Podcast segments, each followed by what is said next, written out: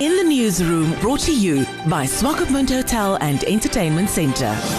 The Konrad Adenauer Stiftung and Women's Action for Development are working very hard to promote the active participation of civil society organizations and women in building inclusive and democratic societies. The overall objective of the local project is to contribute to a vibrant and gendered democracy through the effective participation of women in civic life in Namibia. The Kavango region's hotspots for GBV are part of the target group. Outreaches start in February. Charlemagne Husselman, the project manager, spoke to in the newsroom. The project is entitled Strengthening the Roles of CSOs and Women in Democracy, which is co funded between the European Union and Konrad Adenauer Stiftung, with a focus on we work on strengthening the capacities of uh, civil society organizations, specifically in four regions.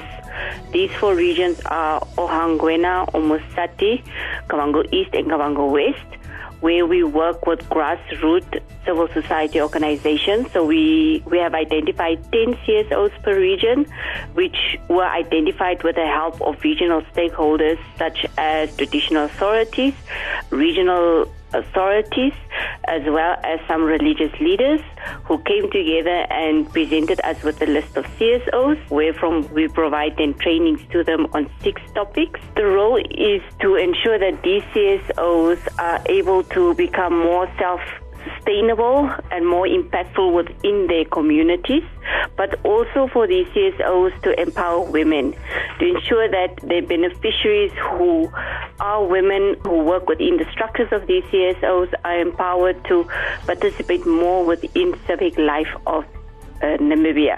So there was that recognized need that because of the patriarchal system that we find ourselves living in, where women often are being marginalized from resources and opportunities, uh, we identified that there's a need to strengthen women to be able to come forth more, uh, especially within these CSO structures, and be more impactful towards achieving what they feel is important to them and to achieve the change that we felt is needed, especially when it comes to addressing gender-based violence. As this pro- project also has a strong focus on gender-based violence and how to reduce gender-based violence within these communities. So that is what the project aims to do. It was recognized by the European Union as well as Konrad Adenauer Stiftung as a key focus area in terms of addressing gender inequality within Namibia.